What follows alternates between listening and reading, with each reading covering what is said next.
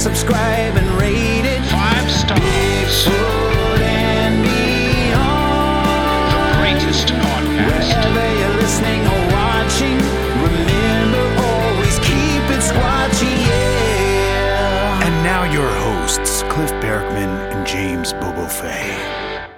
Hello, Cliff. Hi, Bobo. How are you doing today, man? Pretty good. How's it going? It's going all right. Kind of a hectic day, honestly. I, I got to work this morning and actually back up a little bit. Melissa dropped me off at work today. I don't even have my car today, right? Because her car's in the shop um, from that thing where her car slid down on the ice and stuff. Oh, yeah. And um, yeah, it's crazy. So, so still in the shop. We had some issues with insurance and stuff, but it's getting fixed. So she drops me off at work today, and I get here, and, like, like an hour um, after I get here, uh, um, Connor says, "Hey, there's a lady out here with footprints." I go look at her phone, and they look pretty good, like footprints on her property. And I go, and so when were these taken? Oh, a few days ago. They're still there if you want to come look at them. I go, oh my gosh, yeah, but I didn't have a car. So I had to call Melissa, and she was at the store or something, and she came. She's kind enough to come back and get me, and then we went out to go take a look at them. And um, two, out of the two footprints, we found where one of them was, and it was a boot, right? But, but I can see why she thought otherwise, of course.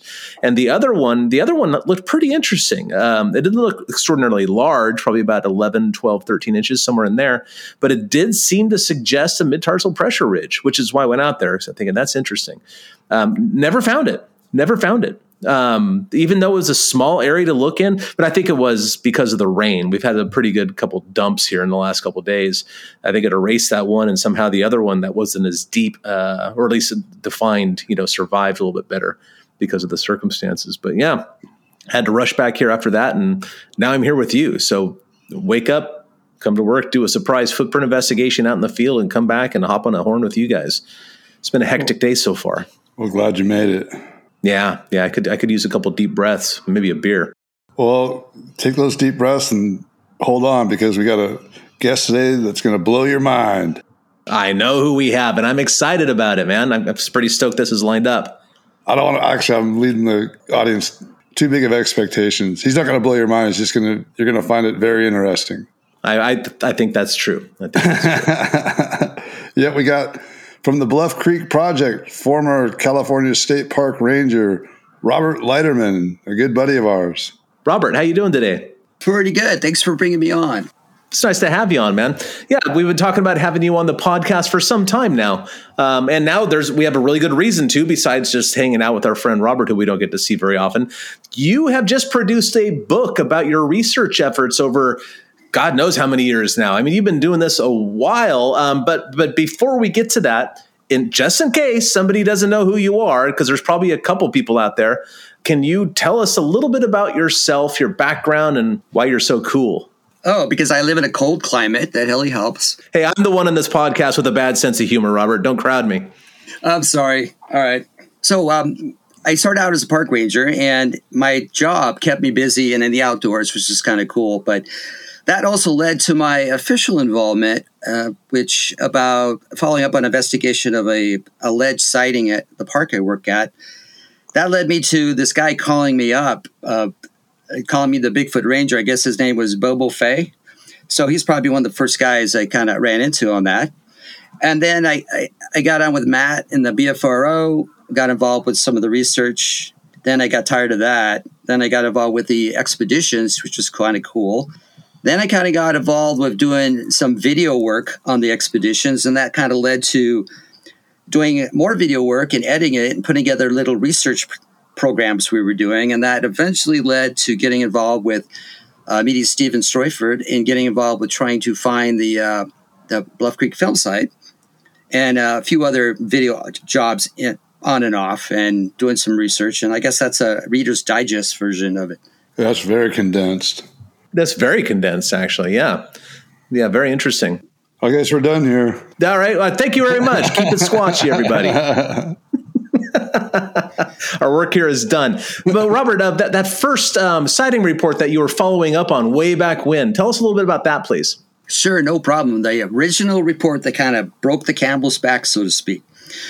Well, it kind of started back in like uh, Labor Day weekend at uh, Humboldt Redwood State Park, and I, and I had John Frey to show up, uh, introduce himself, and said, "Hey, you know, there was a sighting in your park, and we are here to investigate it." And by the way, we have this ship speaker in the back of my pickup truck. Is there any place we can park and broadcast some alleged Bigfoot screams into the park? Oh, that was like a holiday weekend. That wasn't always the best thing. It was like um, it was like uh, Labor Day weekend, which was pretty uh, pretty busy time. So, uh, and then I, I got to follow up on that. Uh, That was actually the sighting took place in August, and this was Labor Day weekend. And so by September 23rd ish or 24th, I finally decided to go check it out. So I brought another park aide with me and we went to go check it out. So all we had to find the location was this photograph that was on the BFRO website. And there was an art, yeah, no article yet, but it was on the BFRO website. So in order to follow that, um, I took my park aide with me and we chose that photograph and tried to find the location. What we eventually did, it was on the river trail just upstream from the uh, Burlington campground on the other side of the uh, the river. So we climbed up the hillside. We found the location that kind of matched. I found a cigarette bud. Then I found a strap to uh, Freitas's camera, and then we found this stump because allegedly, this father and son were walking the trail. Son's shoelace came undone. Dad told him to, sign, to tie it off.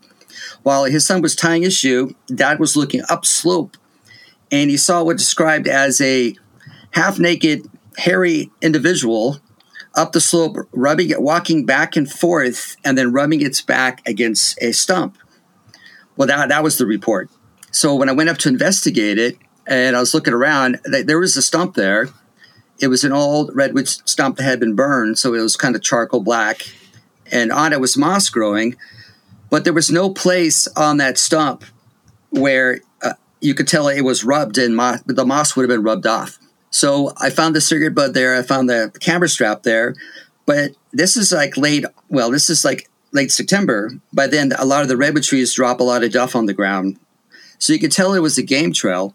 And it went past that stump, but there's like a spur trail that went over to a grove of about three little, I should say, smaller one foot diameter redwood trees. And the young redwood trees have a lot of shaggy bark on them. Well, on this tree, the bark was rubbed like about a foot, about a foot off the ground to about six foot up. So something allegedly and obviously had rubbed against it. But according to the RP statement, the reporting party said that they watched this creature pace back and forth and rub its back against something, which they thought was a stump, but it wasn't. What distance were they? I'm, I'm guessing, I'm trying to remember now, but I'm guessing they're probably were definitely about maybe about 70 yards. That was the grasshopper trail. That was the grasshopper trail. And it's uphill and it was open enough to see between trees and a couple old stumps, but there's still a lot of other older trees there. But you can barely make out that little gap in between the trees. So what they saw was like this gap about 70 ish feet away, moving back and forth through this gap. And that was this report. So we went up there to investigate. We found we found that something did rub up and down against that tree, and something was there, but that's about the farthest I could take it. So the original report was they said it was rubbing itself against the stump. So I decided that that's not what really happened. So I went ahead and um, wrote an article on it for the FBI, the BF, BFRO about my investigation, which included a few pictures. So Matt was so, I guess, happy to get that that he asked if I want to be a curator for the BFRO. I go, "What's that?" They go, "Oh yeah, you get to follow up on reports." But here's the funny part: soon after that article had came out through the BFRO, because I wrote an article and submitted it to the BFRO. So when it was advertised, I um, I had a complaint from a, a non an anonymous person in a little farther north, complaining that the state of California was using tax dollars to fund rangers looking for Bigfoot. So As they should. and then I got a, a deceased and desist letter from my uh, supervisor, who actually ended up with the article on his desk. How did that happen? Anyhow, so it ended up on his desk. So I uh, had to, um, well, stop researching, spending any state time looking, investigating, uh, researching, whatever. But in the meantime, Robert had been giving campfire presentations on the subject. for the last couple of years already. So I was doing research already for the for the subject matter. But when my presentation was more tongue in cheek with a little bit of humor, uh, just bringing information up but not committing to whether or not there's such a thing. But anyhow, so eventually they find out that the article wasn't incriminating anything. So they, my supervisor, we uh, took back the deceased insist, and nine months later, lo and behold, I think a, a, a series called "Real Scary Stories," where they kind of took kids out and tried to scare the crap out of them. Anyhow, so I got a chance to go speak and be interviewed for this for this thing, Real Scary Stories. It, they were in Crescent City. I got the green light. It's funny how don't you talk about it till hey, we're going to have you talk about it. But the catch was I can only answer the questions that they agreed upon, being the department, right? So I show for the interview, and it's the sun is setting in the background. I'm in my clean white patrol car. I had my Stetson on. I'm sharp. I actually took a bath for that, shaved, and I'm sitting there. The sun's setting behind me, and it was beautiful. The sunlight's reflecting off the white of the car, and they're interviewing me. And then they come up with these questions, and I said, oh, "I'm sorry, I can't answer that. Nope, I can't answer that. I can't answer that. I can't answer that." So, needless to say, I never made. I was scrubbed. But there's another gentleman that had some castings with hair fiber stuck to it, and I got to watch him being interviewed. But that's kind of a, a a short version of that usually long-winded story I talk about. But anyhow, so that's the first investigation, I guess you want to call that, that I did as a Bigfoot investigator. And you must have found it fairly compelling because here you are, all those many years later, still involved in the subject to some degree. Um, have you ever come down um, solidly on either side, whether you think these things are absolutely real or absolutely not? Or are you just kind of an open minded guy exploring the subject and seeing what comes from it? Well, I'm still open minded on it. I, as you know, I've done a lot, I've spent a lot of time in the outdoors, and I've got some weird stuff that happens.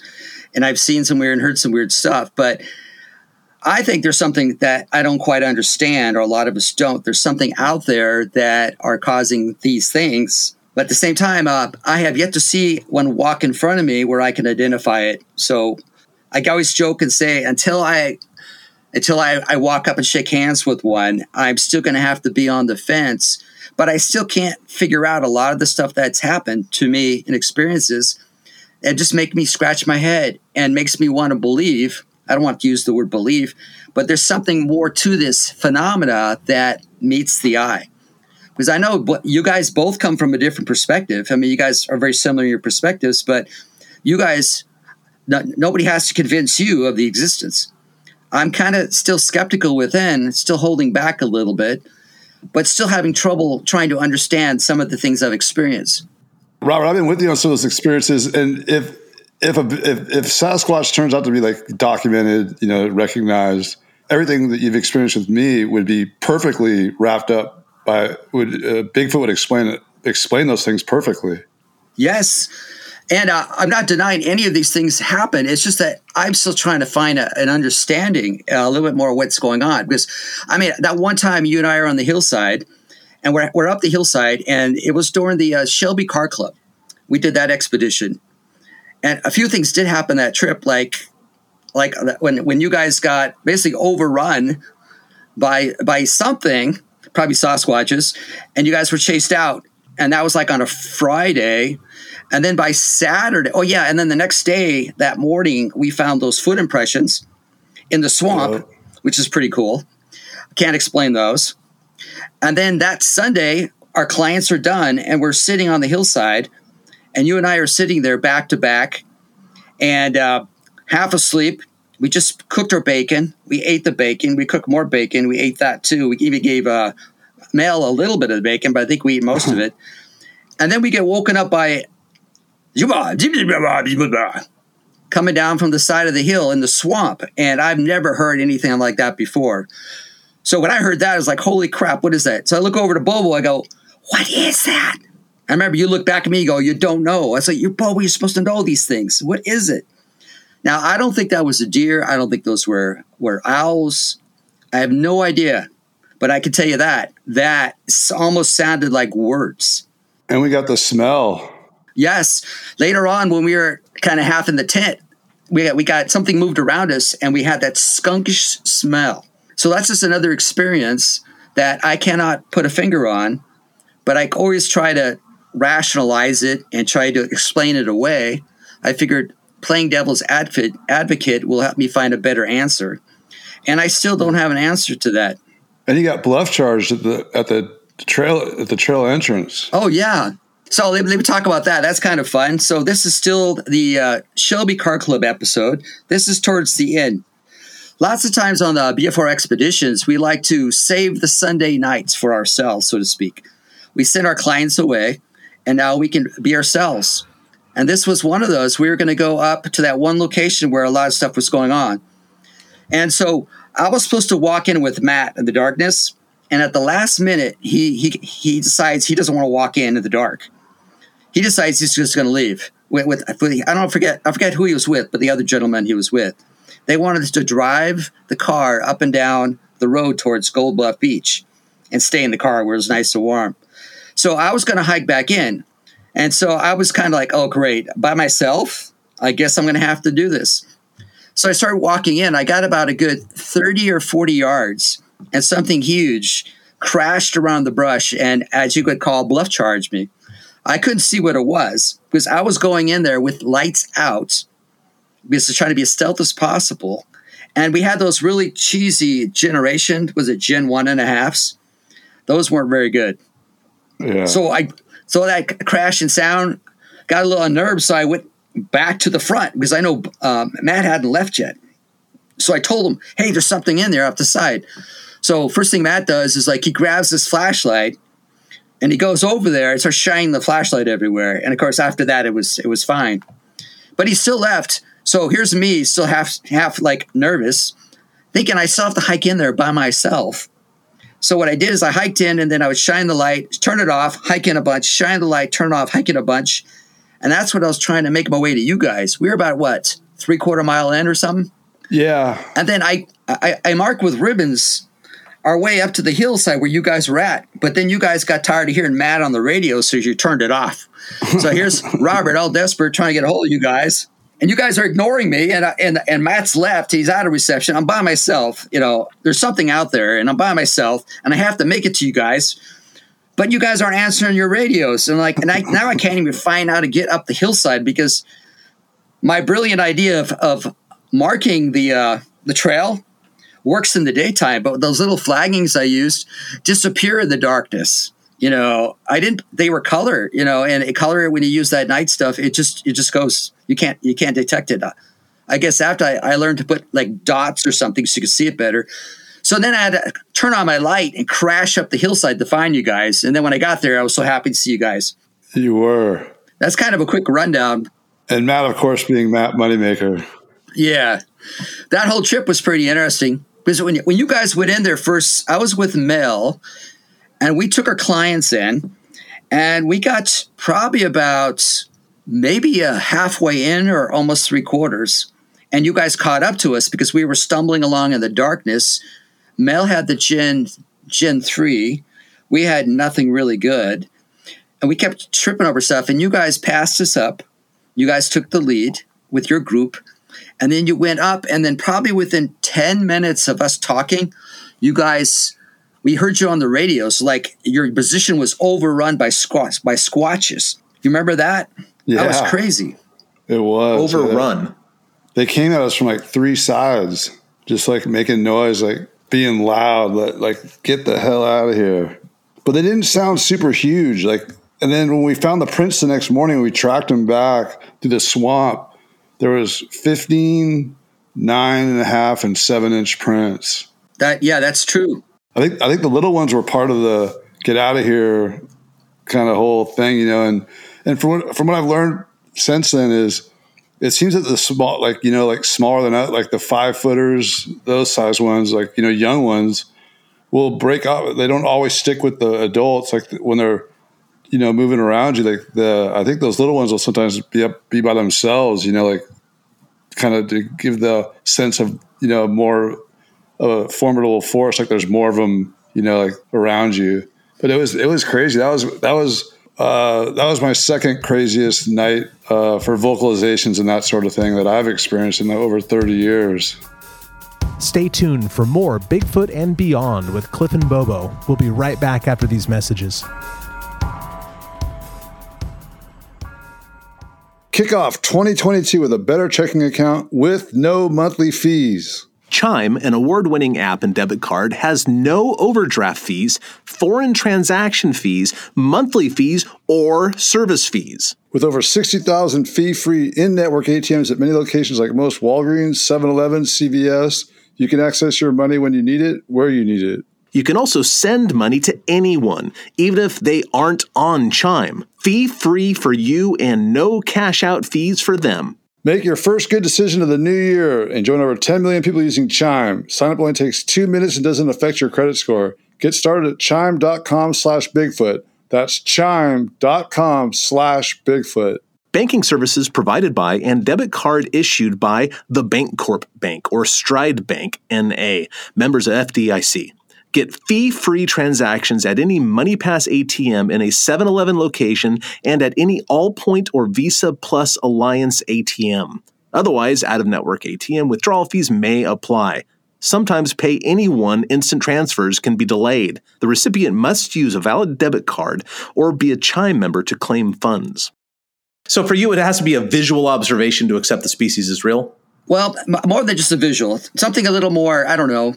And I, I ask myself this very same question you're asking me all the time. But 30 years of being a public servant where everything you say can, can you know damage the department so you tend to not say what you really think i guess i still i still float around with that i still hold back a lot of my opinions but, but i still have things i can't explain on that because it's not just i mean it's not just a handful of things there's several i mean I, just just talking about them now you think about it because like the time when when um not too far from the same location um bobo and and bart went up and you guys had something happen. And then a month later i go up with bart same geographic location and we start doing some uh, some uh, antagonistic techniques like you'll do some vocalizations you'll wait you'll do some knocks you wait but we had this thing we did a video on it. We call it the the tree failure. The tree destruction. tree destruction thank you. See there's my mind again always trying to find the word that's uh, less less committal so to speak. And so we, do- we do a call we like we like seven minutes and then we do a, a knock. And within three minutes of the knock we hear it sounds like a knock comes back. Then we wait seven minutes and then we do either a call or a knock we did the opposite within three minutes the tree falls down or gets pushed over according to bart and you sit there, you going, if you look at something with just one part, it says, well, you know, there are some old trees there, they do fall down. But then you think about the past history of that area. Then you think about the activities we were doing that day. Like seven minutes, do something, and then three minutes, you get a reaction. And then you do it again, and you get a, a different reaction. And then after that, that was it. Show was over.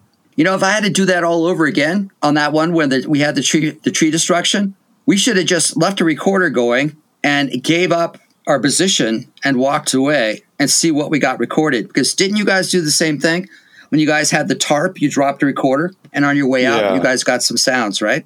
Yeah. Well, well, that's an interesting technique because isn't that uh, more or less the same thing that um, Mike Green did in order to get his footage? He left the area, but left the camera running and let the camera do the work. And that's how he came back with that thermal imaging video of the Sasquatch in North Carolina. Um, and you guys were doing the same thing, but with audio recorders. Yeah, it, it's a great tool. It's just like uh, it's you know it's funny how you sit there and you're going, I'm a brave guy. I'm, I'm not going to let it chase me out of here, and so I'm going to hold my ground. Well, you hold your ground and show is over, right? But if you would have left, the show was not over. You would have got followed out, possibly. You would have got some more sounds going on around you, and you would have some more evidence of the situation. And in my case, more coincidental evidence because you start adding it all up. So Bart always gets on me for this. He goes, Robert, come on. You were there. You experienced the same thing I experienced. Why do you keep saying tree failure versus uh, versus uh, tree destruction? And I, I just smile at Bart and says, "Yeah, I'm still looking for that perfect perfect environment that I know is never going to happen. The perfect evidence, which you'll never get. I guess I'm still holding out, but being a devil's advocate helps me ponder the evidence in a better way where I don't quick jump to conclusions. I try to disprove everything as much as possible. So when I get to a point where I can't prove anything or I can't disprove anything, then I know I'm kind of on the right track. I'm being open minded about it because it's just a different approach of how I Oh look yeah, at things. sure. Yeah. Yeah, and I think it's an excellent one. Absolutely. Um, yeah. And then also, I was going to say uh, concerning Bart is uh, Bart's Sierra Sierra footage. Robert uh, was in charge of doing the recreation for that to show that these things, this thing was in fact at, at least seven foot tall. Oh, I forgot about that. I totally forgot you were involved in that, Robert. Yeah, you know, I was sitting back the other day thinking about how many things I've got involved with and I've almost forgot about. You know, it's it's a whole list of stuff. That's why writing things down or compiling the experiences are it's it's a great idea because you will forget stuff. So going going to this Bart's sec, second thermal sighting, his first one in Washington, he didn't have any actual video or re- uh, captured thermal footage of that, but he had a great experience. We uh, when I went up there to Washington with him, we recreated it. Well, not exactly recreated, but I interviewed him talking about it. But for Bart, that was like recreation in his head because he got to go to the same spots, revisit the whole thing, and we recorded it, which was pretty cool.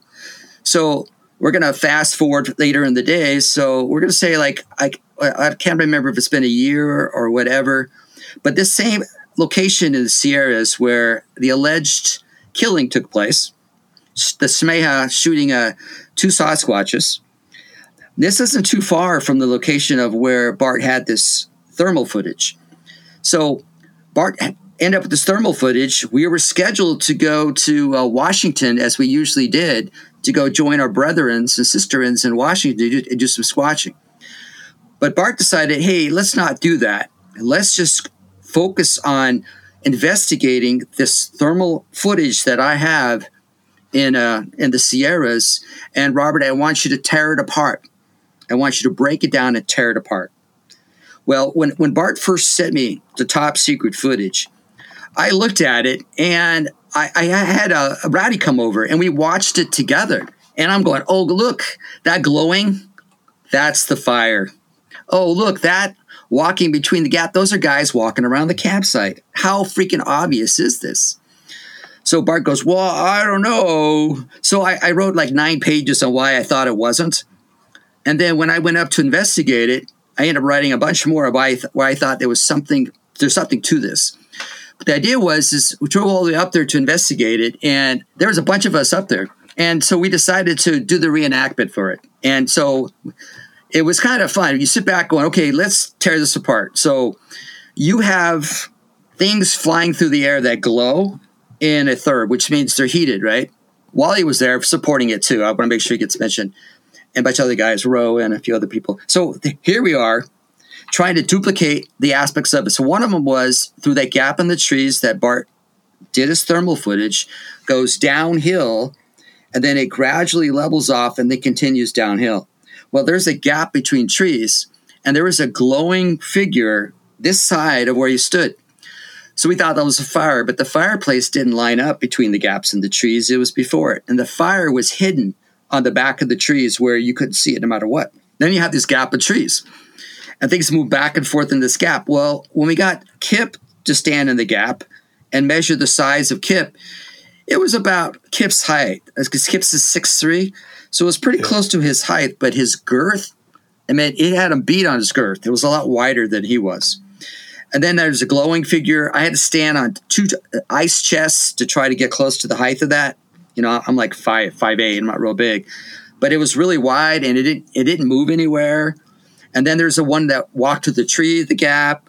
Then you and then you have one that was way way on the back side of the campsite that passed through this gap of trees. We had this gap in the trees that extends all the way down, and you can look through this gap from from a Bart's position of filming. You can look all the way past where his car was. His car was out of sight, but but way down into the open area. Well, Bart put a camera, Reconyx camera, on his car, so anything that went around his car around the cap would have been filmed. It wasn't. So whatever it was, walked around the campsite, walked through those gaps of the trees between the car, which you can't see, it's just off to the left, and the fire, when the, the, the campsite area. So that made me wondering. Now there's three individuals walking around this campsite, and then something gets thrown and bounces off one of the trees. At first, we thought it was a bird, but then it, it, it, didn't fly like it was different. And then there was something being dropped out of the trees, like, I don't know, a heated rock onto a piece of hollow logs that makes a thudding sound that's heard in the camp. So we went out and we tried to duplicate all these sounds and positions from the thermal position. When it come to, when they finally ended up, it looks like there could be three or four individuals that are showing up on a heat signature that are walking around the freaking campsite area. Yeah, that are unaccounted for as far as people who were there, right? Absolutely correct. So it's just like, what's going on here? So I'm speculating on this part, but the guy who allegedly shot this the two Sasquatches was sleeping on a cot by the fire, off scene. Okay, his smell is there. You have one that's on a stump, a glowing figure closer to where Bart's filming that doesn't move. It sits there or stands the whole freaking time, doesn't move. Of course, when you look through the therm, everything looks like it's moving, but this thing is holding its position. Then you have something that's clearer passing back and forth between the gap and the trees. Then you have something dropping a, glowing object off to the far right. You have something throwing something or something flying through the air from the far left. So when, when you add up the positions of where where things are at the time you see it, there's three to four individuals there. And you, you can't pass through the camera position without missing any of them. So that makes you think a little bit too. And when you, when you look at it, when you go there, the distances are a lot farther than you think. Like we're, we're asking Bart to do a thermal footage over 100 yards, and it's not very clear. And plus, it, you know, his his his, his uh, camera wasn't working all that well. It wasn't it wasn't as clear as I'd like it to be. Although Bart needs to learn how to carry around a stick to stabilize it versus holding it in his hand. But when I we spent like five days investigating this, and my my opinion changed dramatically by the end. So something was moving around, and that was totally bizarre. So we spent five days doing the investigation, and here's the cool thing: uh, when we were we videotaped it and everything and documented it, and the the investigation was was done well. You know, I'm kind of bragging about how we did it, but it was done well. We tried to cover all aspects of our investigation. But we are all done, and we, we had it all, all good to go.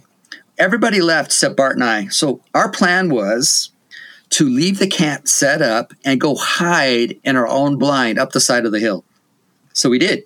So we spent part of the day of throwing branches up, trying to make it camouflaged. So that night, our last night, we spent laying in this like crater on the far left side on the side of the hill.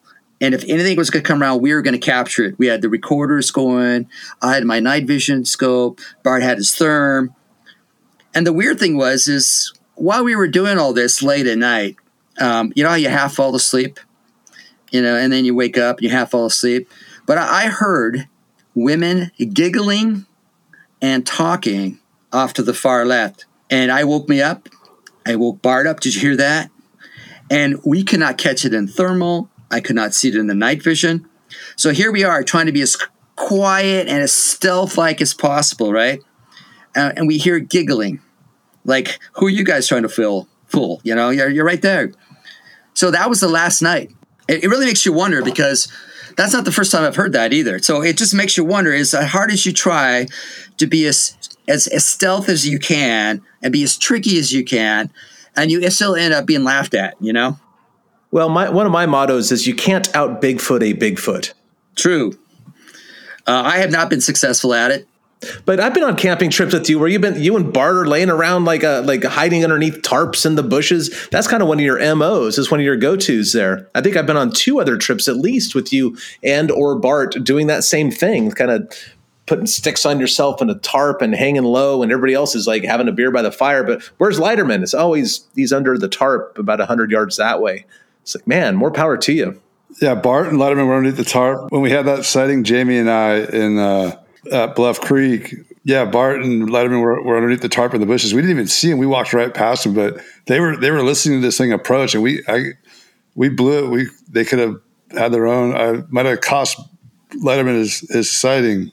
Yeah. Thanks. Thanks a lot. Well, you're you're a very very thorough investigator. You're trying to get to the truth of things, and you have a skeptical attitude. So let, let's move on to how you utilize all of those things in um, your newest project here, which is, of course, uh, part of the Bluff Creek projects. The whole thing is um, re. Uh, I can't call it rediscovery because it was never lost, but actually reaffirming where the Patterson Gimlin film site was. Yes, that's an interesting project because I'd be the last guy to show up at the film site on October 20th at 1.30 in the afternoon or 1.15 just to roll around in the sand to say I was there. But guess what? I'm now a zealot. That's something I would probably do now. But I didn't even know it was misplaced. I'll use the word misplaced because in 2003, when I got to be the guest speaker at the uh, the symposium, I, I, missed the Sunday and, the Friday, but I was there. I mean, the Saturday and Sunday, but I was there for Friday. I was I was a guest speaker, giving the same presentation I give to the parks. I was the salmon dinner entertainment, so to speak. But I, but, but I got a chance to meet uh, Christopher Murphy at the top of the bleachers, and he showed me kind of the original book he was working on, Meet the Sasquatch. Anyhow, I think it's the first one. Anyhow, so um, I never got to go there. But what I heard from Steven was that it, nobody seemed to the people that were there weren't as sure about where it was and everybody you would thought would have known where it was was unsure of it which is i, I find totally crazy no, no. Of course, this is uh, way back. I'm sorry to interrupt, Robert, but this is actually the opening of the the Willow Creek China Flat Museum that now houses the original Bob Titmus collection. Um, it was, I think, it was the the Sasquatch Symposium, and Jane Goodall was supposed to speak, but then she backed out. But it was pretty much a who's who of Bigfoot, and one of the greatest regrets of my life that I could not get away from teaching that that weekend to go up there and do that. But Bobo was there, you were there. I mean, you go down the list. John Green was there, Perez was there, but Gimlin was there. You just go down the list. Anybody who anybody almost was there. Yeah, 2003 was a big. It was big. It was at the elementary school, and I wish I could have been there for the Sunday field trip, but I wasn't. I was able to get Friday.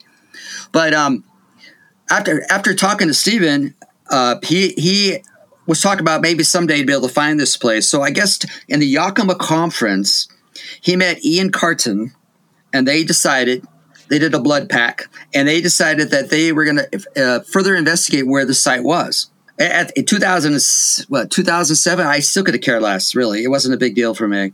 As a matter of fact, I think, I want to say 2000, maybe 2007 ish, you and Bobo brought me to that general area where the film site is located and showed me some big trees, but I can't remember which trees or where that was. It was I was just like so long ago, but it was the same spot the 2007 40th anniversary. Yes, yes, yes. Because that's when you guys showed me that. But before that, we had the conference uh, at the uh, the, uh, the Veterans Hall there in Willow Creek. But during that time is when I got to know Steven Streufert better, and he was talking about. I was like as a I was an informant pointing out all the BFRO characters for him, and we got to know him better at the campsite at Laos when we got to chatting. And I remember staying up late talking to him about, you know, it would be great to be able to find where this place was. I'm like, sure. But I think about 2009, I started getting into videoing. So that, so that, that was like, hey, you know, maybe I can videotape it. So I got involved in 2010. By then it was Ian and Steven were the big two pushers behind it. I said, you know, I like videotaping. I like interviewing people. Maybe I can get a good program out of this I could put up on the BFRO YouTube channel. So my job was to interview these guys as they talked about the film site. And at that point, I still didn't really care about whether it's found or, or, lost or whatever. It wasn't that big of a deal for me. But it was during the process of interviewing these guys and following around and, and filming them that I ended up with some questions. So I started asking them questions from the backside of the camera. Then I guess I then there was like I had to choose this red pill or this blue pill You know, and they go, take the red one, take the red one. So I took the pill and then I got a little more interested in it and then I become part of the group. So now we have three people and I'm almost a zealot, not quite yet because I'm working my way. Now I got to thinking, how can how can everybody so how can so many people who are so important in this phenomena not agree on a location? That's ridiculous. Everybody knows where Area 51 is, Roswell, New Mexico. What do the Bigfooters have? I don't know. There's some place along Bluff Creek. We can't all agree upon it, you know, because it's out there somewhere. So that got me involved. So about 20, 2010, I started getting really heavy in the research. And then um, I started learning a lot more about it. I didn't know anything really about the um, the film site aspect. I knew about research. I knew about how to find evidence. I was learning about the behavior. I was learning about what to look for. But the trivial history part, I mean, I I, I read stuff, but I wasn't that versed on the film site itself. It wasn't high on my radar. Now, now it was getting there. Now it was like, hey, what about this? What about that? So I guess it took us a couple years, and uh, I'll break off here for a second, but both Bobo and Cliff were very instrumental in providing information that helped us confirm with the research that that was a, that was the film site location. But we had a lot of people telling us you'll never find it, yada yada. But I'm not good at listening to what people tell me what to do. I'm not good at people when they tell me you can't do this. I want to say watch. I mean that's how that's how I am. And so I decided to be a good investigator to prove beyond reasonable doubt. Just because it looks like it or it's it could be, I wanted to say it is absolutely is, and this is why. So we went through the process of our investigation, which was figure out the general location, the area you liked. We had five different areas that could have potential. And if for us just to say, I don't know, let's blow this off, let's just go with the, the cliff site. I just felt the right thing to do would be to go to the five sites, have a checkoff list, treat them all the same, and just and just eliminate them based on the evidence that you find. And a lot of people had preconceived ideas. So if we went over and took other people's research, then they already have an idea. We wanted to start over and come up with a, a, our own idea, which is being fair and preponderance of the evidence. And that was the process we did. The grid search, we finally narrowed it down. That was like the same. That was the same year when Finding Bigfoot was there with Bob Gimlin and Bobo, and you guys did your thing. And I mean, that was great. Our job was to prove mathematically, aesthetically, that that's the place. So nobody, like, I don't know, MK Davis, this is name a couple names, just go over and say, hey, you guys are wrong. It's over here. So we wanted to just prove that. So that was the process. So in 2011, in, in late September and October, we decided on, on that, uh, basically where the Dahinden's X was, We are calling it the Barackman site only because we gave five states name and that was the Barackman site. We said, this is the one we're going to grid out. So we did north south line, which happened. It was just, which is kind of crazy because it's pretty damn close to where Bill Munns eventually puts uh, Rogers frame number one position. We are like 35 feet where we put our flag to start from that position, which is pretty cool. So we ran a north south line. We got all the way to this big trees in the background through the jungles on the sandbar. And then we took half of that and we did the east west line. Then we went every 30 foot and put these imaginary squares. And then inside these squares, we have to hand draw in the artifacts, which are logs, stumps, root balls, whatever. So we know what we have. Because we figured that if you take the Dahinden's 1971 overview camera position from the side of the hill, looking down in the north westerly direction, and we take that photograph that Rene did, which I'm glad he did, and you lay it right next to this grid map, you should see the artifacts in a very similar position. That would be proof, right? So that was our project. So we drew them in. Took us a few days to do that. And then when we were all done, it was my job to try to draw in a few more things and to line those babies up. And so we gave it alphabet names, right? Well, I ran out of alphabet matches and started using numbers or double alphabets. And at that point, there was no doubt in my mind that that wasn't the site. Although Steven was like thinking it was good ahead of time, uh, Rowdy was feeling pretty good there eh, during the summer of 2011. But in my mind, my name was on this. I wanted to be absolutely correct. And so I felt comfortable at that point saying it was. So we drew the map. We finally got Perez online with it. Before he he didn't give us he wasn't too he didn't think we are very serious about it. Um, he wasn't so sure where it was. He gave us stuff to use for research, but he wasn't so sure exactly where it was.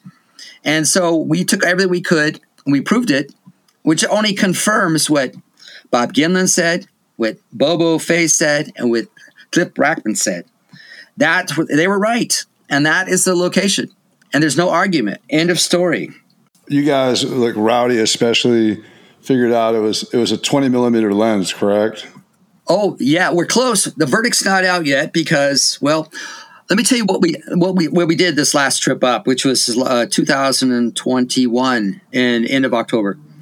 Is we know the distances because Green had the information and uh, Uh, Titmus as well, I believe. yes, well actually we didn't use his for that one. We used uh, Greens and we used uh, um. Well, I think Rene drew a map as well. You did. Rene had some photographs where he, you could compare which stumps, and he had he, he has this map, this picture of 352, where he drew on the lines, the survey lines he did, and the distances he measured, and you can look to see the artifacts, which stumps are in the 352 frame, and the distances that were there. We did find out he kind of crossed some of his numbers over on the left side, but the numbers were still fine. Once we had that, we can determine based on triangulation where uh, Rogers' frame 352 position was based on where Rene felt it was or Green felt it was. So we measured it out, and with triangulation, we have that point. That point is off the upper sandbar by about six feet.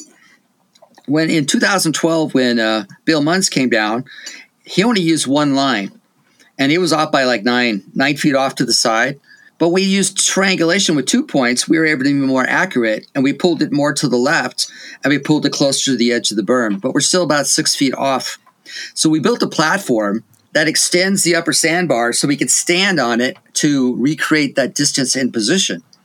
We were going to put a ladder there and, and have us do a circus act and hold up uh, Rowdy on our shoulders. We decided it's a lot safer to build a platform.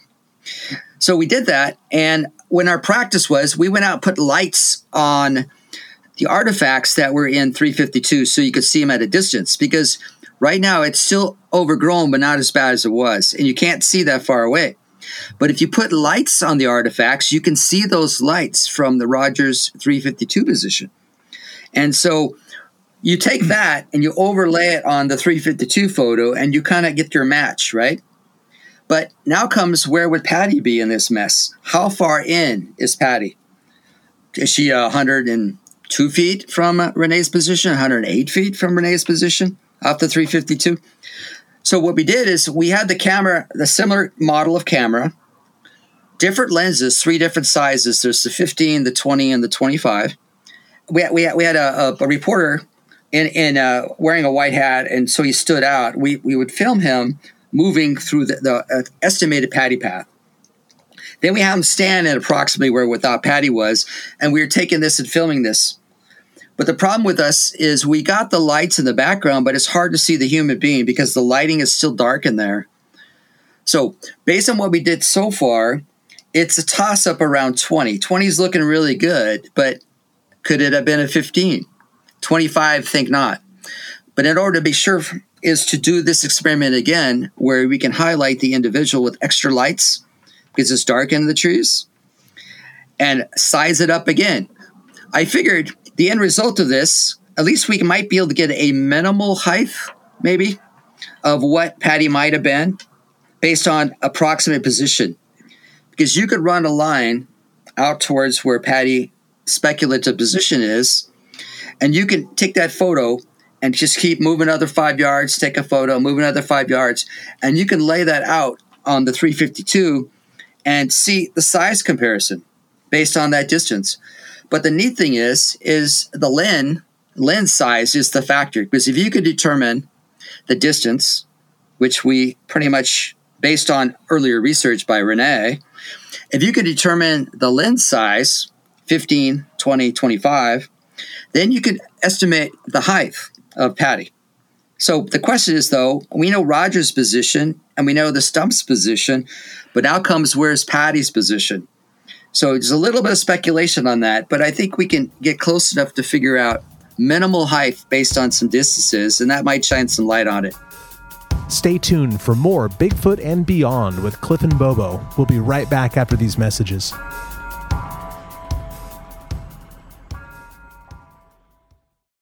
Patty's not as big as everybody thinks she is. Yeah, she, I don't think she's. I don't think she's as big as. Well, some people know, or I, I agree with some people's estimate. It's what I should say. But this seven foot three and a half inches thing is so off the charts wrong. Um, it is just so, and I think Krantz did a really good job um, in the second edition of his book that he entitled uh, Bigfoot Sasquatch Evidence. The first edition was Big Footprints, but it's the same book basically. But he had a couple chapters at the end that he added for the second edition, and uh, and he clearly shows that the um, the, the NASI, the North American Science Institute, uh, which is the the group that uh, um, did a study on the film um, after the Peter Byrne's project went away. Um, uh, their estimate of seven foot three and a half inches is just incorrect. It, it, cannot be reconciled with the evidence you see in the frames of the film. It just cannot be. Um, I think Krantz uh, is much closer. Krantz gives uh, Patty as a six foot walking height and a six and a half foot um, standing height. And if you don't know what those are, please go read Krantz's book. It'll explain everything you need to know. Um, and I actually have talked to Bill Munns, and he thinks that's about that's probably right in the pocket as well here at the museum at the North American Bigfoot Center, I did an experiment, which is the same thing that Krantz did in his book, and it's also the same thing that Chris Murphy did in his, his chapter on the PG film in Know and Meet the Sasquatch, depending on which edition of the book you have, um, where we know Patty's foot length. We know that because we have casts. We've got quite a few casts actually from Patty's foot, and in about eight or nine of those frames, because Patty is not a human, she walks different. She has a different gait than human beings do, and um, her foot becomes perfect perpendicular to the ground in eight or nine of those frames uh, uh, while she's walking away. And you can take any one of those frames and put her foot right in like a, a, foot cast. You can measure her foot. You can see the entirety of the bottom of her foot. We know her feet are about 14, 14 and a half inches long. And you can take that and just Photoshop the feet until we run out of room and it matches the top of her head. And it doesn't come anywhere close to seven feet, let alone seven foot three.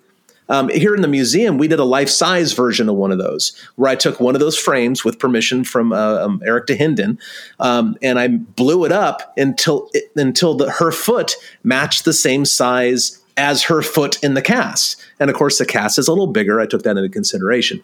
But there it is. She's six, six and a half feet tall, somewhere right in there. Not as big as everyone thinks, although she is very large. She's just not very tall, is the deal. I think that's a great way. Because, you know, when I was doing the investigation and uh, measuring these things, because when I looked at the Hinden 71 and I looked at the uh, the cluster of stumps with logs, and that's where the smiley face is. So I measured every one of those big, tall logs, stumps. And, and, and then my, my brain's going, okay, you have that size, then you have the Patty, and you're looking at it, and it looks weird and then you look at the big tree in the background, so you're trying to take that in consideration. And it just for me, not a mathematician, um, just optically looking at it, it's just there's just no way Patty is is a huge. I'm sorry, as tall as some of the higher higher heights. That's why I like the. If we could figure out a guesstimation about the minimal, that would be very helpful. That would definitely be, be very helpful because, as, as you know, when you're she's walking, she's not slamming her heels down and arching her back. Her knees are bent. So we're looking at one of the shorter heights or the less tall positions. Yeah, yeah. She a bent knee posture. She her foot is sinking into the soil about an inch, and also she's leaning forward about five degrees um, at the at the waist. So all that stuff will serve to shorten her um, which is why Krantz, of course, has the standing versus the walking heights because they should be different things. Um, well, they are for Patty, that's for sure. And if all Sasquatches walk the same way Patty does, or something like that, then that, that should be true for uh, most of the animals as well.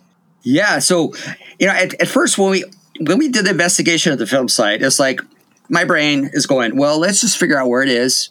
Let's confirm it let's give credit for credit is due for the people who deserve that credit, who who stood stood by how they felt and where it was, and they were right. And we got all that stuff done. it's like, okay, are we done? What else could we possibly do? And then somehow we got involved with the camera project, and we're still looking at different aspects of the Patterson Gimlin film. We're still looking at the lenses to figure estimated height, and so it's it's almost like we're not done. There's still a lot of information to be extracted from that section of Earth. You know what it reminds me of robert is a few weeks ago bobo and i did a q&a for uh, this this podcast here that you're on. And um, uh, a gentleman i can't remember his name now asked us like what do you, do you think it's even worth looking at these old cases to see if you can get anything else out of them and I said, Oh, yeah, of course, because I've been working on this Mossberg thing for a little while. And this is another excellent example. Think of how much we've learned about the PG film and the location, et cetera, just, just by digging it up again, that because it had been put to bed. It was a cold case. Uh, but here we are, you guys and the Bluff Creek Project in general have done just a fan- fantastic job. Um, unearthing some minuscule details that only nerds like us would care about, but we're here. We care about it. We're the nerds. We love this stuff, and I just I think it's fantastic. Yeah, here's another silly thing. It's like putting up the cameras in 2012. We decided to go ahead and do that for game cameras. They want to keep those Bigfoots away from the site, right? That's right.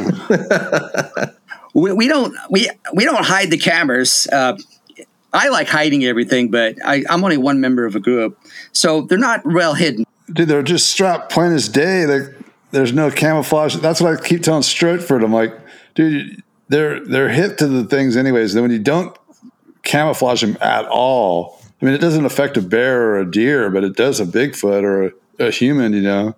When I was down there and I saw them all, I wanted to move them around and put them in different positions because, like, I would there would be a clear record of me doing so. I just thought it'd be funny. I was also going to run in front of the cameras naked, but then I realized I can't trust any of you guys not to put that stuff online. We're friends, aren't we?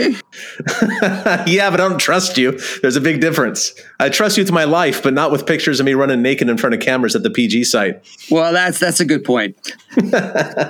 yeah, when when I, I did camera projects for uh, in the parks for years, and I camoed every bit of our cameras were camoed out. When we started doing the project here, um, a concern was that vegetation would block the viewshed of it, and I said, well, let's let's do it anyway.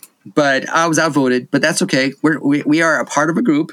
We all have different ideas of how to do things, but we still managed to work together. But we did we did get something that we weren't really expecting is there's this rare animal called the Humboldt marten.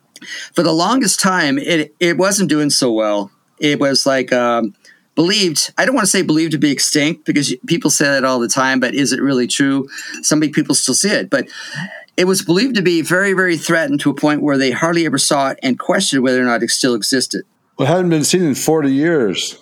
Well, it was still seen, but not documented, so to speak. And Robert, to be clear, is it uh, did they think that it was gone from this spe- specific area or in general off the face of the planet? They thought it was gone off basically the face of the planet. The uh, marbled murrelet, well, I'm sorry, the Humboldt marten is distinctively in Oregon and in California, that geographic area for old growth forests. It, it got it, it was it was a prized animal to harvest for for its pelts, and it got worked over pretty good. In the 40s, they thought it was pretty much almost don't know where they were. They are they thought they were gone in the by the 40s, but they were still getting a few sightings here and there. I think Oregon banned it. I want to say Oregon banned it first or California. I can't remember, but one of them banned them in the 40s for trapping. It says, you know, it's not good. We got to let them come back. But it wasn't until I guess until the 80s. They, one estimate I remember reading somewhere, they thought there might have been 40 of them left. I mean, you're thinking about 40 to 80 animals left.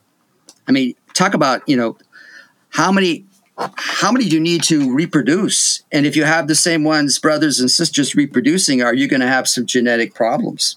So just like the, uh, the the Tule elk they were hunted down almost to a handful of animals. And then they had to do a breeding program to get them back but they had to put implants into the females because they were getting this this uh, short jaw syndrome. It was a deformity so they put anybody, any animal that showed signs of this, they put an implant in the females so they couldn't reproduce. So they are able to get that out of genetic population, but that's just a whole different story. But the Tule elk came back and they're doing very well. They transplant them all over Northern California, so to speak. But going back to the Humboldt marten, is they were still seen occasionally, but thought to be pretty much gone. But when we put the camera traps up in uh, 2012, I put one at the, the Rocky Plug, and I like to hang them up high and angle them down because you know, as an investigator looking for bad guys, people don't look up. So you're thinking, well, that's a good idea. Now, now, uh, I want to butt in real fast. When you say an investigator looking for bad guys, that's this is when you were a law enforcement in the parks looking for people like growing weed and stuff in the parks illegally, right? Not Bigfoots. Bigfoots aren't the bad guys. No, as a park ranger, uh, one of, we are also public safety. One of my jobs was to protect the resources, and people were harvesting burls. They were taking wood products. They were doing other things, growing marijuana as well. So we were using cameras to help cover areas for access because we can't be everywhere for that. So anyhow, so um, I got pretty good at putting the cameras up and, and checking in traffic and catching people doing crimes against the state. Well, that was my job. That was my job to protect the resources. So using cameras was a great tool, and, and hiding them was even a better tool. But anyhow, going back to putting them up on an angle, shooting this gravel bar by the Rocky Plug, and I know you guys know where that is. It's it's uh, on your way to the MK, MK Davis Bigfoot site. Anyhow, we we got a, this this weasel like looking animal uh, crossing this this gravel bar section. And it's like, what the heck is that thing? Well, it was a Humboldt marten. And that was the first time we caught it on camera. When I was there in 2007, I, I was with a buddy and we were riding our bikes down to the film site from Louse Camp. I know that's crazy, but not down the river, but down the roads. Either one's nuts. Yeah, it is nuts. But we were kicking back, having a lunch break, and I remember seeing some movement off to my right. And this thing was undulating. You know how they, they run, they kind of hop when they run. And they, they'd hop, they stop, they hop again, they stop. Well, it was working its way down to where we were. So we were waiting. And within about 10 yards of us, we just didn't that far because we didn't move. It finally saw us and went, Eek! and took off and disappeared. But that was a Humboldt marten back there in uh, 2007 and I'd seen it. And then I'd seen it again after we put the cameras up, but I've seen him twice in the bush. But the cameras capture him from time to time, which is awesome. So the Bluff Creek project was able to, through our camera project, was able to confirm a population base in the uh, Bluff Creek area because we see it quite often in the Bluff Creek on the film site, going back and forth and downstream from that. So that's kind of cool. So I guess the camera project, which is a derivative of the Bluff Creek Film Site project, is still a project that's still producing some information that's beneficial for the environment and very educational. Yeah, it's kind of almost a foreshadowing for when Sasquatches are proven to everybody to be real, uh, real animal, real species, because uh, that, that, will certainly have um, some positive environmental impacts at that point too. So it's kind of foreshadowing in a way that this uh, the, the Humboldt marten was almost was rediscovered thanks to Bigfoot and also you guys. Yeah, I, I, can't can't argue with that. Now, if we can just hide our cameras a bit better, maybe we'll get a different outcome. Hmm. Well, you got to put pressure on the rest of the group, then I guess, huh? Yeah, yeah. I'm just one voice. Of course, it's funny because when you do something for years and then you become part of a group that's doing it again, trying to convince your other members that hey, you know, this worked well for me. Let's do it. That's always a challenge, but that's just the way it goes. well, you're clearly stubborn and tenacious and pig-headed, like every other Bigfooter is. So I bet you can win out. Yeah. yeah. So my, my my suggestion would be, okay, tell you what, let's experiment and try a couple positions where the cameras are well hidden. Yeah, well, you know what? Maybe you take a different, but let, let them have the the the, the um, film site because you know it's been there for years and that's what they've learned. Why don't you go up and take like Scorpion Creek and do something like that up in that direction, um, a little bit further up the hill, a little bit further upstream, and see what you can get by doing something a little bit different in a, in a different zone. Well, that's pretty awesome uh, because two years ago, we actually went up. First time for me, we went up to Scorpion, and then we we spent the night at Scorpion, and then we hiked out of Scorpion and went up to the to the the Forks Junction. That was a pretty awesome trip. I bet. I've always wanted to go backpacking for a few nights at the uh, the the you know the the upper reaches of Bluff Creek. I thought it'd be really cool, but I never have done it myself. So maybe we'll have to make an appointment for that. I, I think it's worth it because we we went up. It was Rowdy, um, Ian, and myself, and we were met with uh, three other guys from a different group that was coming up doing their thing, and it was kind of cool. But hiking up there and having your base camp and and you know there's I mean to get there you have to go in the most easiest way, and some of that terrain is so steep. But we we saw um, we saw a lot of bear sign. We saw elk sign in a couple spots, which is nice to know that there might still be some elk down that far. It's being out there away from people uh, and and just listening and and doing your job. You know, being quiet, listening, taking notes, see what's out there. I, I really enjoy that part of it. But I find the older I get, the more injuries start coming to the surface. Old injuries by being reckless and young. It makes traveling long distances more difficult to do. And as we all get older, we kind of question whether we should be doing them. I know my wife always questions me why I should be doing them. How old are you? Uh, Yeah. I'm 51. Yeah. Well, you got plenty of miles left on you.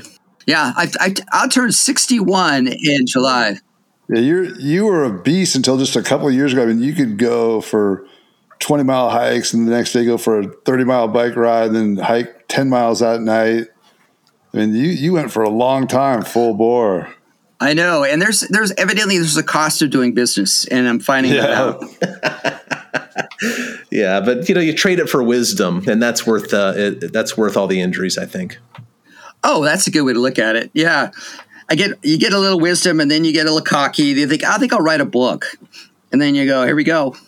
And you know, and Robert, tell us what what is the name of the book? I mean, I have a copy of it, but it's not in front of me, and I don't want to screw it up. Tell us what the name of the book is. And uh, this is a beast. This is a tome. This is a this is, uh, it's close to six hundred pages of meticulous research and telling the tale of the rediscovery of the Patterson Gimlin film site.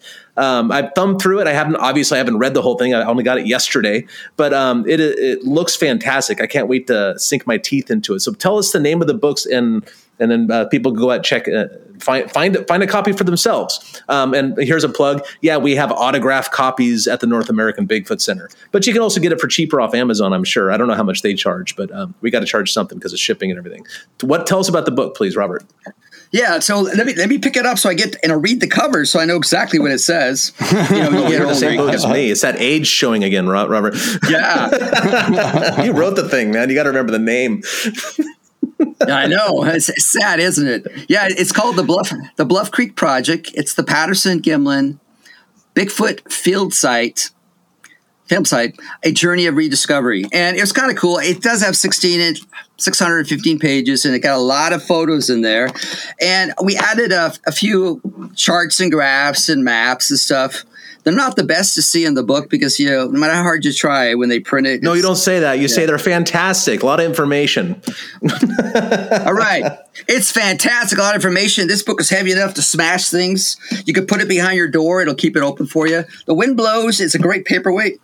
No, it. Yeah, the, the cover is kind of cool because it was taken by a drone, Rowdy's drone, and we flew over the film site. So we used that for the cover. And a lot of people don't know this, but uh, Rowdy was helpful and his wife were helpful in designing the cover. But if you hold it up just right, you can see a silhouette of a Sasquatch in the mist around the cover. Oh, I'm sure. I'm sure hundreds of people will be seeing that because if you look, uh, seek and ye shall find, even if it's not there at the moment. Yeah, I can circle it for you so I can help you find it better. there are dozens, dozens of blob squatches on the cover. Yeah, so it was, it was kind of fun. Writing it was kind of nice. It, it's like when you take a project on like that, you try to get as many people involved as you can, so it's a group effort. But the more people you get involved, the longer it takes to get anything done. Of course, you probably know that. But it, it was it was kind of a group effort to try to get people to get some input in it. But I, I was the guy who I guess elected himself to since nobody else wanted to do it to to to write it and so uh, a lot of it's the dialogues of our investigation I, I like to throw in little tidbits of stories here and there because things happen. And they help you know when you're out looking for one thing and you find something else that's always a nice little story to kind of throw in there.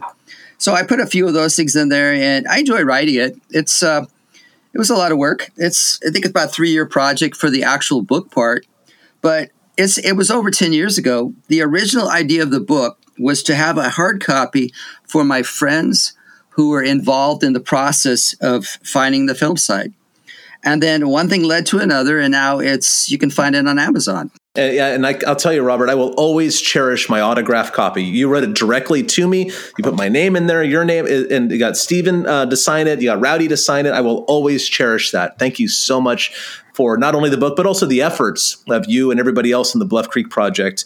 Um, you know, to, to finally put it to bed for once and for all. This is where the magic happened on October twentieth, nineteen sixty-seven. Well, Robert, it was great to talk to you. Got to spend too long since we've hung out, um, and I'm really excited about your new book. And I think uh, people should read it because if you're interested in the Patterson Gimlin film and all facets thereof, I mean, this book is right up your alley. It's kind of a necessary book, just like when Roger met uh, Patty, uh, the Bill Munns book, or any of the um, books by Krantz or Meldrum on the subject.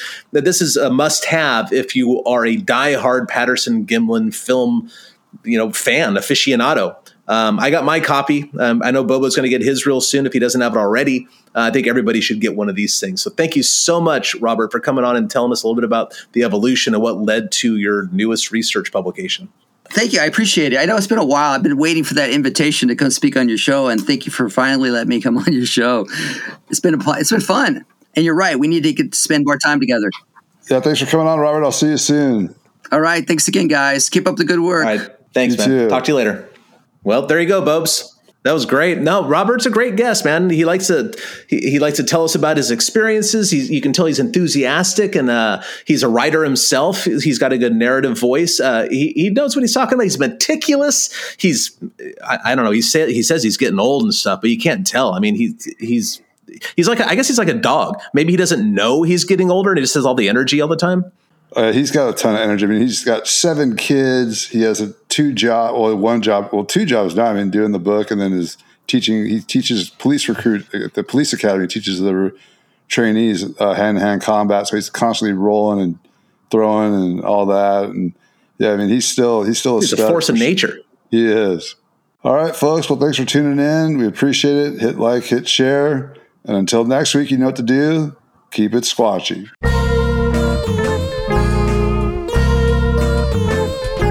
Thanks for listening to this week's episode of Bigfoot and Beyond. If you liked what you heard, please rate and review us on iTunes. Subscribe to Bigfoot and Beyond wherever you get your podcasts, and follow us on Facebook and Instagram at Bigfoot and Beyond Podcast. You can find us on Twitter at Bigfoot and Beyond, that's an N in the middle, and tweet us your thoughts and questions with the hashtag Bigfoot and Beyond.